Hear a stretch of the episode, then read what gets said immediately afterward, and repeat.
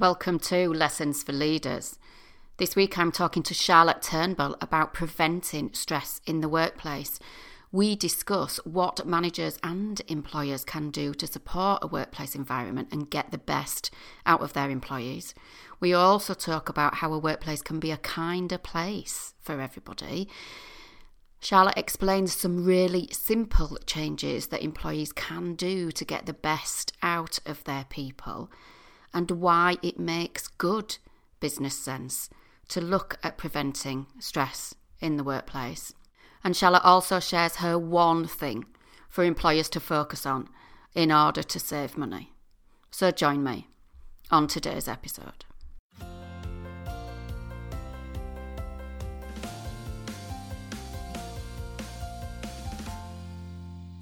So, welcome to Lessons for Leaders.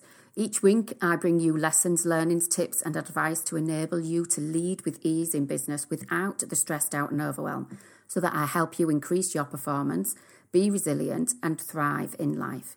I'm Emma Langton, your host, leadership coach, and workplace trainer, helping you and your workforce increase that performance, improve well-being, and make the impact that you want in the world. Now, recently, I've been seeing an increase in organisations contacting me to discuss wellbeing workshops for their employees.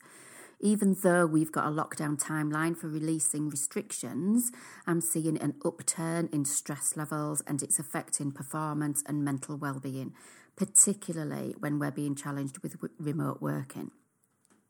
So, if that's the same for your organisation, then I have a limited amount of virtual workshops that I'm able to tailor and deliver to your organisation so that over the next six weeks, we can ensure that your people are able to reduce those stress levels, even in challenging situations, so that they're able to get proven coping strategies and be able to perform at their best whilst improving their mental health and well-being.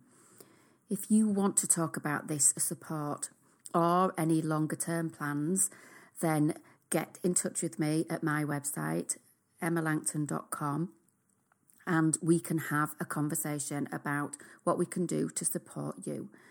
One client said, Emma's training honed in on current issues perfectly, and she was able to vocalise what the group were feeling and pinpoint the underlying causes and issues, whilst also offering very attainable and actionable solutions. The feedback has been fantastic, and the team is much more confident and better engaged and able to focus on their work. I would highly recommend Emma blushes. But yes, that's exactly what it is that I do. So please do get in touch with me. I'm always happy to have conversations. If you're not ready to do that yet, then you can get onto my newsletter. Again, link in the show notes and information on my website at emmalangton.com. The newsletter sends out tips, information, statistics, the latest reports, and the current organisational trends that are happening right now so that you don't have to dig around for it. It comes out monthly, so you can guarantee that I won't be spamming you. And finally, a request from me that if you haven't hit the subscribe button or left a review for me, then please do go and find the little button and leave a review. Let me know your key thoughts and your takeaways and what you value most from the podcast. If you hit subscribe, it makes sure that you never miss another episode. So today I'm joined by Charlotte Turnbull. Charlotte is an employment solicitor with over 15 years experience and she has a passion for educating businesses for them to be great places to work through improving employee well-being, engagement and managing teams. So Charlotte, welcome to the show. Thank you Emma, it's it's lovely to be here. Thanks for inviting me. So it's great to have you here. We have got a kind of shared passion about sort of stress in the workplace and how that affects people's well-being. Can you tell us a little bit about where that passion for those sort of stress levels and well-being from work has come from? I think for me it, it's um, it, it's come from many different places actually. So, as most people will probably appreciate, being in the legal profession itself can be quite stressful. Uh, obviously, it takes quite a long time to qualify, lots of studying involved. And then once you get there, actually, you know, there's quite a few egos. I've had some great managers, I've had some terrible managers. traditionally, certainly when I started out 17 years ago when I started my training contract, um, there was very much a long hours culture.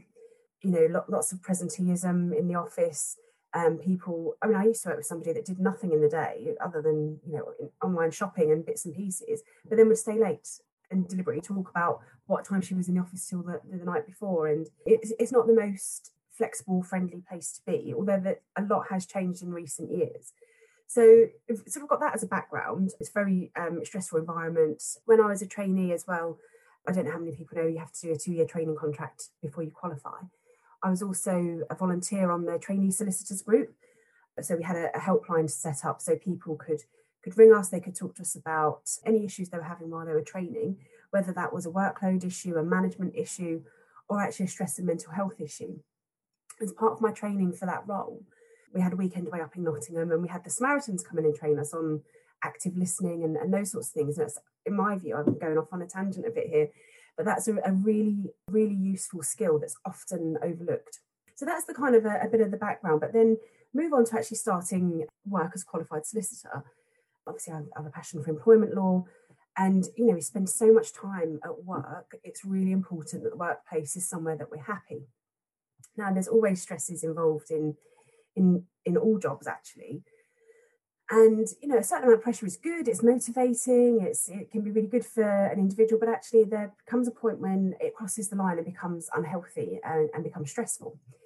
So not only have i experienced that myself as i sort of mentioned briefly earlier i've worked in some places where there's particular unhelpful cultures there's poor management but also i've acted for employees in bringing claims against their employer for stress at work.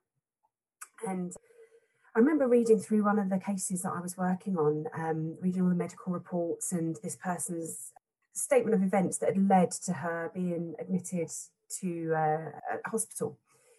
And I remember thinking, gosh, this is terrible and this shouldn't be happening. You know, we should not be going to work and being damaged and broken by these these practices that happen in the workplace and I want to stop it from happening. It doesn't have to be that way. There are many, many ways in which employees can motivate, employers can motivate their employees.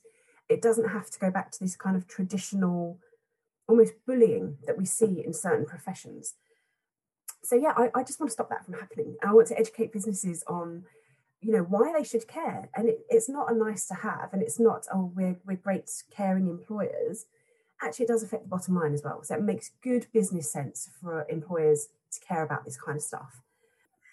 That's such a yeah. That's such a, a, a you know a compelling story there, really, isn't it? About both the professional front and the personal front, and you know I can relate to an awful lot of what you say through my what feels like hundreds of years of working experience. Quite honestly, in the corporate world, you know there was a very big in some of the organisations I worked with, are very big, sort of that authoritarian that you know was is it touching on bullying attitude, and I've seen the impact of stress and anxiety as well with people, which is why I kind of chose to niche down in that area as well when I first started my business.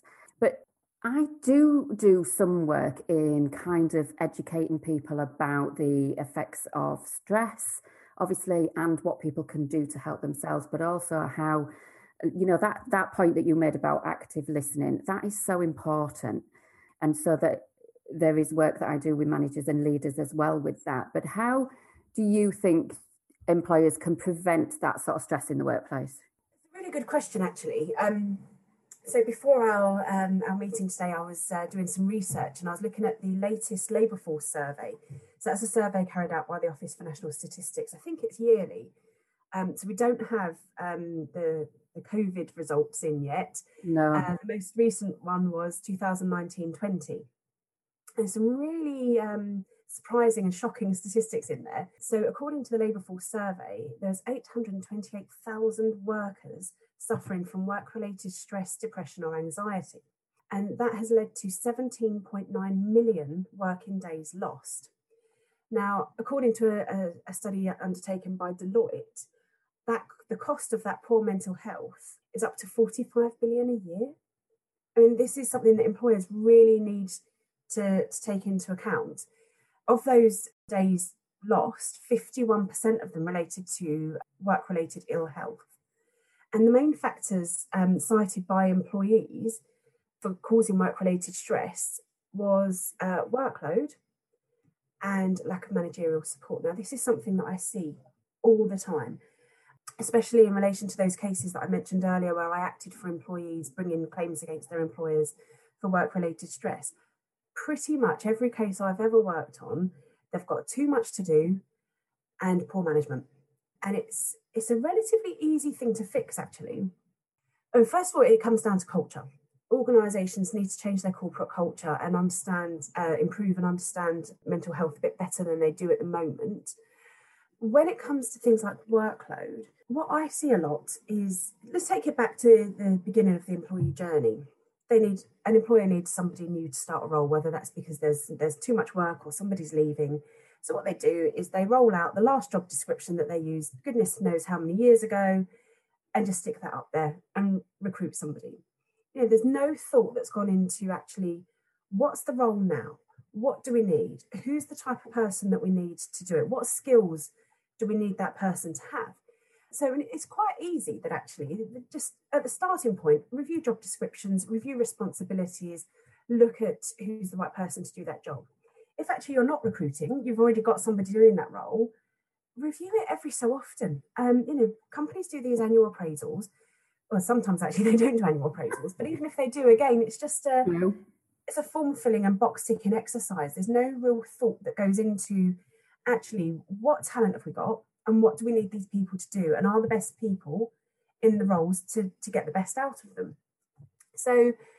A simple thing to do is to look at what's needed, look at the job description, look at the responsibilities, make sure the right people are doing the job, um, but also, if there's too much work to do for the role, look, look at what is actually happening on the ground.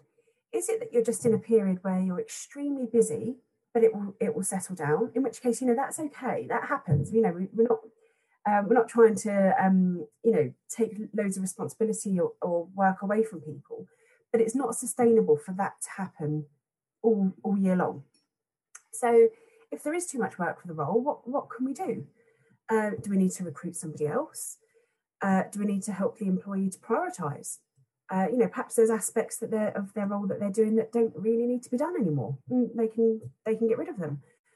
There's lots of things that that can be done in terms of workload, but again, that comes back to culture. Employees need to feel that they can speak up, that they can go to their managers and say, "I'm struggling here. I've got too much to do," without the fear of being judged. Um, as I say, I've worked in in lots of different industries, but certainly in the professions, there seems to be a real reluctance to talk about it and to ask for help because it's seen as a sign of weakness, and we need to stop that because it's just so so damaging. And the other thing that employers can do or the, the managers can do is to actually actively monitor what their their team are doing. So not only looking at the workload, but actually looking at their working time. Are they taking proper breaks? Is the does the workplace have a culture where breaks are acceptable? And taking these breaks as well is so important. I mean, you know, because I do obviously a lot of work with boundaries as well. And, you know, having really good boundaries actually reduces stress levels, which is a topic of conversation that the, the, the listeners will have heard me saying quite a lot recently. And having you know the boundaries don't have to be rigid they can still be flexible so we can be a little bit flexible about sort of when those lunch breaks are or what those sort of core hours look like. They've definitely been flexible through COVID with people needing to homeschool and things like that.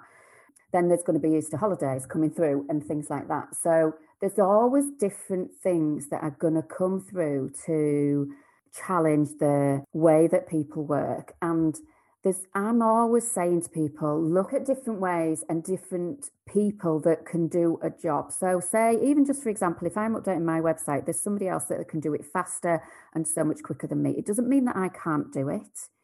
But if it's not something that I absolutely love and it's not something that I'm enthusiastic about, then it is naturally going to take me a bit longer because that's how we're wired as human beings. And when organizations begin to recognize this as well, if they've got somebody in that's like loving the tech on something or, you know, loving all the IT tools and things on something, then that delegation can be really, really beneficial, not to just to that workload, but to how much the job gets done, how efficient it is, and you know, spreading it out uh, across the team with people that will take on a job that they absolutely love. So simple. It's yeah. a really simple change that employers can do to get the best out of their employees, but it takes a little bit of time at the outset to work out what needs doing and who's best to do it. But I mean, that's that's part of the job of a manager. And talking there about the, the blurred boundaries and the, the taking breaks and the long hours culture in some professions, and I think a lot of managers may, maybe don't know, um, certainly business owners and senior leadership should know, that there's actually laws relating to this. There's the working time regulations. Um, so a lot of people only know about that because of the um, the opt out. A lot of people have probably been asked to sign something that says they opt out of the 48 hour work week or whatever it might be but actually it's, it's more than that. Um, there are rules around how many hours off a day you need to have how many after how many hours of working you need to take a break and how many consecutive days you can work. And i, I know organizations that have just completely ignored this and have their employees working seven days a week. And not only is it breaking the law but it's it's really unhealthy and, and leads to poor mental health Absolutely. And this is one of the things that I talk to people about as well. You know, I kind of say, well, you know, we need that, we need that downtime. It's not, people often um, kind of roll their eyes, I suppose, really about when I talk to people about self care. But when I talk to people about recharging and thinking of your, your brain and your body as like a rechargeable battery, if you like, and people might take a rest, but they're not switching the brain off you know, they're still there thinking about the work that they're doing, or they're still flicking through emails whilst they're watching TV at night whether that's because uh, right now with COVID, people are bored, or whether it's that they're feeling the pressure because of different situations. But actually, yes, that culture coming down, saying, please take proper breaks, please, you know, please make sure you're taking time to recharge, sharing examples of the things that the leaders have done, etc., means that it gives, it almost gives other people permission, if you like, as if we need it. But it's it is setting that culture as well that that does need to come from the top. Absolutely. I mean, many years ago, when I was a, a junior solicitor, I worked for a boss that worked or appeared to work twenty four seven, and she would send emails. I mean, this was in the days before iPhones. We had Blackberries, and um, she would send emails at all hours. And as a junior, I re- I felt obliged. She was my boss. I had to reply. And it's again, it's a really unhealthy culture to get into that habit where you are laying in bed at night at 10, 11 o'clock on your BlackBerry replying to work emails. Now I'm more senior. I am. I have a bit more confidence in myself that I can say no, that's enough. I'm not. That can wait. But as a junior, you're often very reactive to whatever your manager asks of you. Completely, and this is something when I do the the kind of setting healthy boundaries type training and things for organisations, and I definitely say to people, make the technology work for you. So whether you're just putting that in your email signature, whether you're putting it on your answer phone message, whether you're doing a, an auto response thing, but you can, you know, the technology can mean that we're kind of always contactable all of the time, but we can also make sure that we make it work for us. But we also need other people within the organisation to set that example and to follow that example and to demonstrate it in order that everybody else knows that it's actually okay to do that too. And I've seen this in organisations where there was that authoritarian type culture, and you know, that you know, people were just. I, I went into one place and asked somebody there was something that needed sorting, and I, and I kind of went and I had a conversation with somebody, and I said, I went back and I went right, that's all sorted. Did you shout at them? I was like, no, I never shouted at them. And this culture of right, well, well, we'll just you know, we'll just sort of uh, uh you know, bully, force um, shout at people to to get them to do things. And if that culture is passed down, nobody really knows anything any different within that. Yeah, so I um, I mean, I've seen that myself as well. I've I've seen lots of um, business owners essentially micromanaging people, and it, it's just bonkers. You, as a business, you hire people to do a job, and you hire them because they've got the skills to do that job, perhaps skills that you don't have, and then you try to tell them how to do that job. Well, you know, what I, I, don't understand why businesses would do that, why they would micromanage somebody. It would make them feel um, that they weren't trusted. It makes them feel that they're not good enough. It erodes self confidence, self esteem, but also they're probably better at that particular aspect of their job. That's why you've hired them to do it. Absolutely. And those managers actually have got a job to do elsewhere as well. So it's very costly for them to be kind of, like you say, micromanaging somebody that's, that's basically on a lower pay grade. It can be very costly in that respect as well. But, you know, training managers how to manage people, how to have conversations with people, how to do that active listening that you were talking about, the way that you can talk to people that, that is encouraging and supportive, that gets them to you know, go the extra mile and to do the things and to want to do the things that, that, that they are doing. All of that, when managers have those skills, reduces the stress levels of both managers and the rest of the team. And then obviously when the stress levels are lower, people are much more engaged and they are, but they are, you know, this happier at work. Some people can go, yeah, but what does that kind of mean anyway? Well, and then ultimately what it means is that the people's feel good chemicals are higher actually. And when your feel good chemicals are higher, you've got that little buzz and you've got that lightness in your step or whatever analogy you want to put around it, haven't you?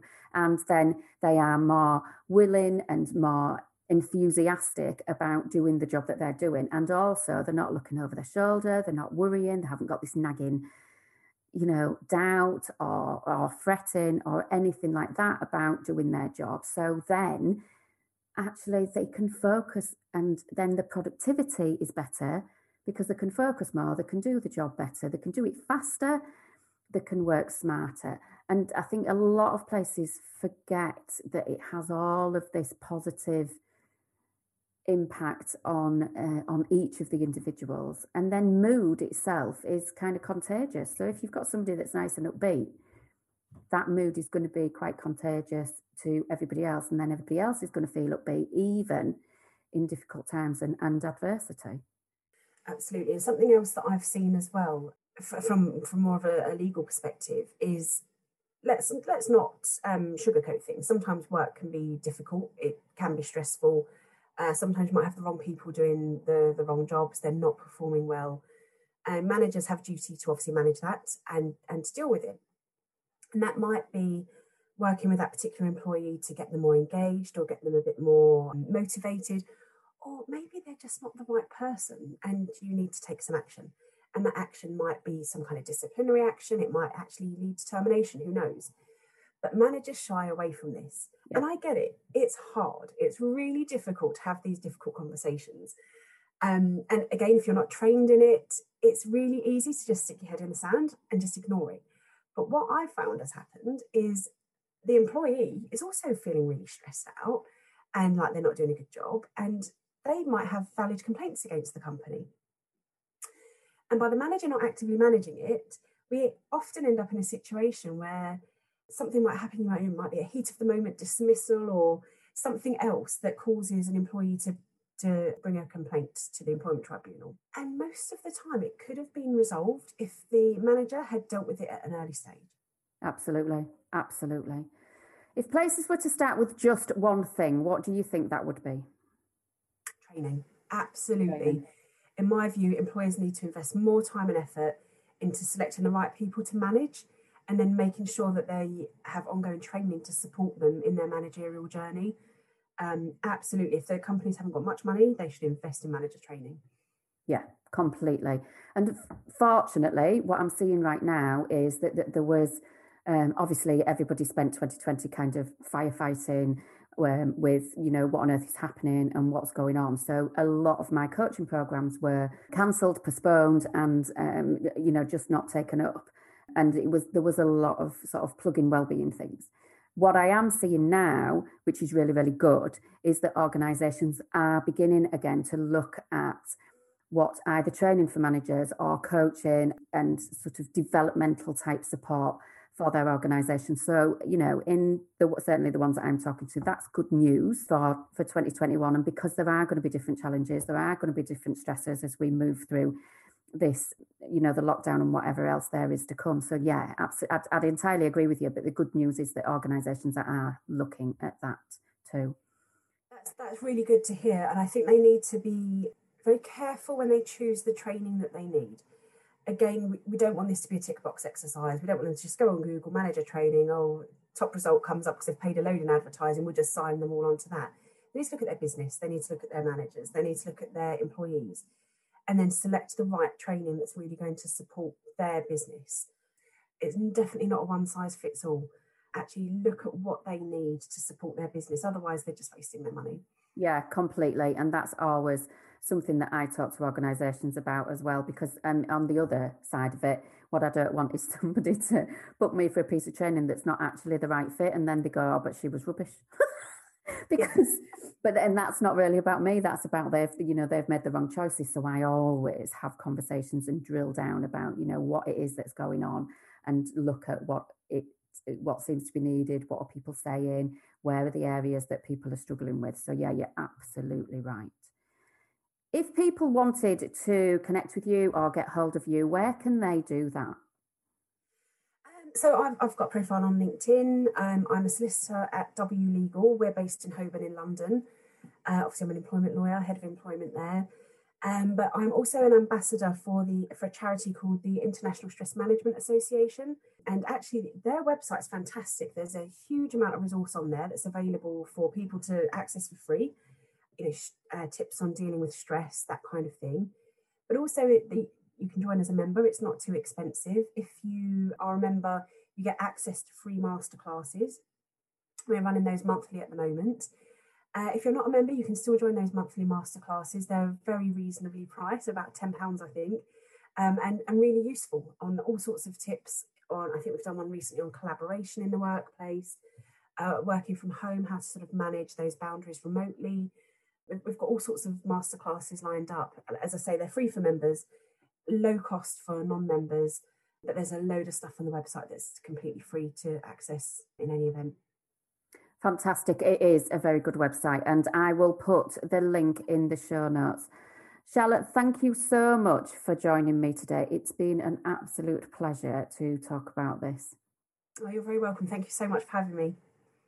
So, listeners, if you want to know more, the links are all in the show notes. You can get in touch with me too at emma at emmalangton.com to find out more about my coaching and training that I've mentioned or to look at those bespoke plans that we talked about.